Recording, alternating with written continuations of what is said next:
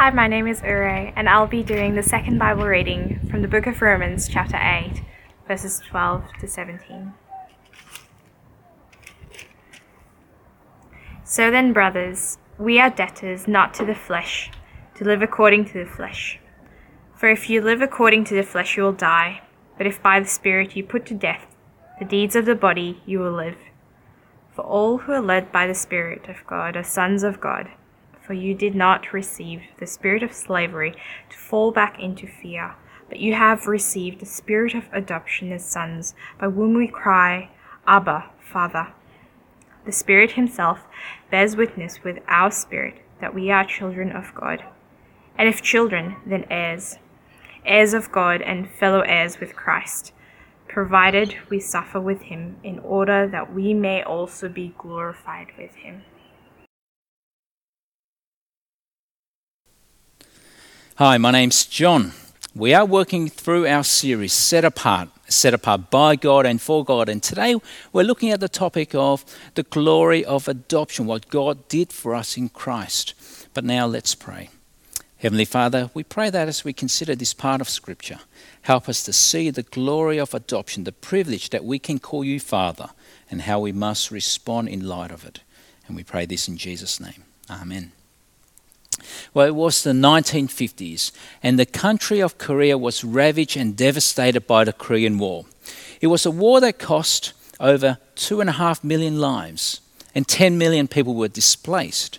And at that time, Korea was one of the most destitute nations in the world. And as you can imagine, it was a very difficult time to be living, or just trying to survive. Thousands upon thousands of children became orphans because their parents died in a war. They were the ravages of war. And it was in 1952 when an American evangelist from Chicago, a Presbyterian minister by the name of Everett Swanson, he was invited to go over to Korea to preach the gospel to disheartened Korean troops. And while he was there, he was out for dinner one night, and a young Korean boy stole his coat and ran away. Reverend Swanson, he chased after this boy through the war-torn town. And eventually he found his coat on the floor. He picked it up, and he finds under his coat the face of a frightened young boy, huddled under it and shivering away.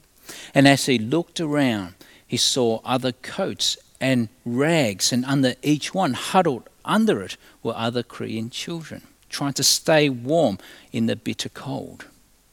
And what would you do if that was you? Well, he was so moved by compassion. He went back to the restaurant, got some soup, came back, gave it to the children. But that night he couldn't sleep, troubled for the children. So he got up early, went back to see how the little ones were. And when he was there, he saw a big truck outside with soldiers, and they were dumping piles of rags into the truck. And that's what the trucks were doing every morning. Now, of course, they weren't just rags. They were the orphans who didn't make it through the night. Reverend Swanson, he was so devastated by what he saw, his heart so broken and so full. When he got back to Chicago, he told his friend of the horror of it all, and his friend gave him $1,000. He went back and started to build orphanages. By 1955, built 5. 1957, 21. 1960, 170 orphanages. And by the end of the war, 22,000 war orphans were saved. And that was the beginning of Compassion International. It's an amazing story, isn't it? It moved my heart when I first heard it. But do you know how that story became even more amazing? You see, seeing the great need, a couple in America, Bertha and Harry Holt, adopted 8 of the Korean War orphans and brought them to America. Those who were not loved were now loved. Those orphans who were not clothed, now they were clothed. Those orphans who were homeless, now they had a home. Those who had no name were now given a new name, adopted as sons and daughters into a loving family. In fact, in 65 years since then, it led to 170,000 Korean children adopted by families in more than 29 countries. Now, that was a true story. But it is also the spiritual story of every single person who becomes a Christian. To be welcomed, loved, given new clothes, a new home, a new name, as they are adopted into the family of God. It is the doctrine, the truth, the promise of adoption that lies at the climax of salvation. And that is what we're considering today. And that's what we see in our passage. When the Apostle John, when he wrote this down in 1 John, you can almost sense his exuberance as he penned these words. Look at verse 1 with me. How great is the love the Father has lavished on us. Or in the Old English, what manner of love the Father has bestowed upon us, that we should be called children of God, and that is what we are. Now you have to understand how wonderful and glorious that is. You see, spiritually speaking, we are like orphans. No one in this world has a claim on heaven. No one in this world has a claim on the love of God. And it would be wrong for anyone to think everyone is a child of God. That is wrong. No, you see, you only become a child of God by adoption. It is God's initiative, the Father's initiative to adopt, His choice. And all the cost of adoption is borne by the Father. You see, for any of those Korean children to be adopted by families in the US or Germany or Australia, the orphans, they had nothing to offer. They couldn't pay their way. They couldn't purchase their airfare. But it was the parents who paid the cost. And of course, not just the financial costs, but the gracious, self-giving love to bring a stranger into their home and to say, you are my son, you are my daughter. And of course, that is the Christian story. That cost that God the Father paid was the cost of His own dear Son, Jesus Christ, who went out of His home so that we could come in, who bled on the cross so that we can be cleansed, who died so that we might have life. That's the Christian story. And the climax is adoption. Oh, what manner of love the Father has bestowed upon us. And so that's why the Apostle Paul now in Romans, in verse 15, have a look. He said, you received the spirit of sonship. Now sonship, because sons were the heirs in the ancient world, and all the children were all elevated as heirs. That's what Paul is saying. And then we read, and by Him we cry, Abba, Father. Abba is like daddy. It is that type of intimacy that God allows for, that type of closeness of relationship. And it is the most glorious privilege. John Owen, the Puritan, he called it our fountain privilege, because it is royalty that we're talking about, children of the King of the universe. You see, when I reflected on this topic, it still baffles me that God will bestow upon us such a privilege, because to become a child of God is to also become an heir of God. Now, do you know that scene from the movie The Lion King, when Mufasa, the king, he sits on Pride Rock and he looks over the horizon, and then he says to his son, Simba, his heir, everything that the light touches is our kingdom. It's just a beautiful scene.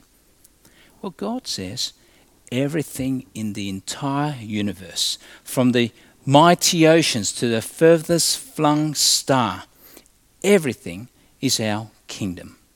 And everything is yours. What belongs to Christ belongs to you. You see that in verse 17.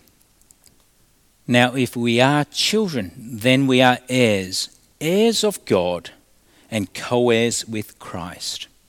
You see, God did not have to go to that extent at all. He loved us, He loves us, but He didn't have to go to that extent. Adoption is one thing, but to make us co-heirs with Christ, so extraordinary, it's been described like a fairy tale. In fact, J.I. Packer, he said, it is like a fairy story. The reigning monarch adopts waifs and strays to make princes of them. But praise God, it is not a fairy story. It is hard and solid fact, founded on the bedrock of free and sovereign grace. And such is the glory of adoption. And so what difference does that make? Or what difference must it make to those who belong to the family of God? Well, imagine again if you were like one of those Korean children. You were living in the freezing cold, but now you have the warmth of a home. You were scraping around for food and rubbish, but now you have more than enough. You walked around with the stench of filth and death, but now you have new clothes, a new life. Your future was bleak, but now it is filled with hope. What difference must that make for any child? What would you say? What would you do? Well, any decent human being would at that point say to his or her parent, "How can I repay you? I'll mow the lawns, I'll do the gardening, I'll clean the toilets, I'll do anything you want." But what might a parent say? "I don't need you to repay me. You are my son. You are my daughter. You bear my name. Just live like you belong." And in a sense, that is the difference adoption into the family of God must make. We can never repay, not in a million years, but we can start living like we belong to the family of God. We bear the family trait. We bring honor to God. We please our Father in heaven. And that's what we see in verse 2 of 1 John chapter 3. "Dear friends, now we are children of God, and what we will be has not yet been made known. But we know that when he appears, we shall be like him, for we shall see him as he is." That is, when we are brought into the family of God, God is working in our hearts and in our lives so that one day we will look like our older brother, Jesus Christ. We'll be like him in character, in holiness, in righteousness. But until then, look at verse 3 with me. "Everyone who has this hope in him purifies himself, just as he is pure." That is, live like you belong in the family of God. Pure, like God is pure. And that is worth reflecting on, because we must all ask ourselves, if we belong to God, what kind of child am I? Now imagine again, you're one of those orphans adopted by a loving family. They've given you everything you have. They've given you their heart. But you live a life of selfishness in the household. You're rude and harsh and mean to your siblings. You always get the best for yourself, the biggest portions. You're the first to eat, the last to clean, or never at all, and you never share. And you never once express your thanks or gratitude to your mum and dad. You show them disrespect, and you dishonor them by your behavior. Now, what do you call such a child? Now, your parents are so patient, so gentle, so forgiving, but you still think the household revolves around you. What do you call such a child? Well, there's a word for it. It's called a brat, a spoiled brat. About 7 years ago, I spoke at a camp, and I met this young lady at this camp. And after one of my talks, she came and we had a chat. And she said to me, "I grew up in a Christian family. I went to Sunday school, went to youth group, but I just don't take my faith seriously now. I'm a Christian, but I don't look like one. I don't live like one." Now, how did I respond? What can a guest preacher say at a camp like that? Well, I said to her as sensitively as possible, "Don't be a brat." Now, I didn't leave it at that. I also said, "God in his great mercy and love adopted you into his family. You got into the family not because you deserved it. It cost God his son. So you can never be satisfied with your level of sin, nor can you be satisfied with your level of godliness. Live like you belong. Don't be a brat." Now, she didn't go away crying after that. Instead, what happened was she took it extremely well. And perhaps it showed that she realized, I'm still a daughter of God. And that's what we see. Look at verse 3. We're called to this. Everyone who has this hope in him purifies himself just as he is pure. That is, live like you belong. Be pure just as God is pure. And perhaps during this season, we are all to reflect on, oh, what manner of love the Father has bestowed upon us. And so if that is true, how can I be a brat in the family of God? Instead, I must live like I belong. And I have to say how evident that has been amongst so many of you. Some of you have lost your jobs. But you rest in the comfort that your Heavenly Father will take care of you. Some of you are suffering from loneliness, from the isolation, from the lack of physical fellowship. But you remember that your Heavenly Father will never forsake you. Some of you who not only notice the needs of those around you, but you take the initiative to contact them, to pray for them, to love, to serve, to care. You are displaying what it looks like to live and belong to the family of God. Some of you who are feeling anxiety and depression or sadness, but you remember, my worth, my identity has not changed in the eyes of God because I'm still a child of God. The glory of adoption means that we are to live like we belong because that is who we are. And so what is your story? Are you an orphan spiritually speaking, doing life the hard way, fending for yourself without Almighty God to look out for you, without the Heavenly Father to love you now and into all eternity? You see, Jesus said, to all who receive him and believe in him, he gives the right to become children of God, which means submitting yourself, surrendering yourself to the love of God. I can't do life without you, God. I can never earn a place with you, God, but because of Jesus Christ, your Son, who died and came back to life, you grant me a place in your family. So please take me in. And if that is you, do let us know because we want to help you with that step. And for the rest of us, what is your story? What kind of child are you? And how are you living in the household of God? Everett Swanson, he did a marvellous thing, a gracious, loving thing, changed so many lives, along with the thousands upon thousands of parents who adopted. I can't help but just imagine the thousands of lives that are changed for the better because of it. But the glory of adoption is the Christian story. It is one that will go on from this age into all eternity, and there is no greater privilege in the entire universe, because the God of the universe says, you are mine. Ollie, you are my son. Michelle, you are my daughter. Barry, you are my son. Margaret, you are my daughter. It is the fountain privilege. Oh, what manner of love the Father has bestowed upon us.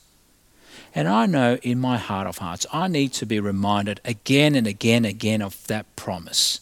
It's more than just being accepted by God when I repent. It's more than just being forgiven when I seek it, but it is to belong to God as his child. So I live like I belong, in worship, in prayer, in love, in service, in godliness, in purity. But at the same time, rest in the measureless love and the comforting embrace of my Father's arms. And so how are you living in the household of God? Oh, the mercy of God, the glory of grace that you chose to redeem us, to forgive and restore. And you call us your children, chosen in him, to be holy and blameless to the glory of God. Let's pray. Heavenly Father, what a great privilege it is that you have given us, that we can call you Father and be considered your children. How measureless your love. And so help us all, Lord, to live like we belong. We pray in Jesus' name. Amen.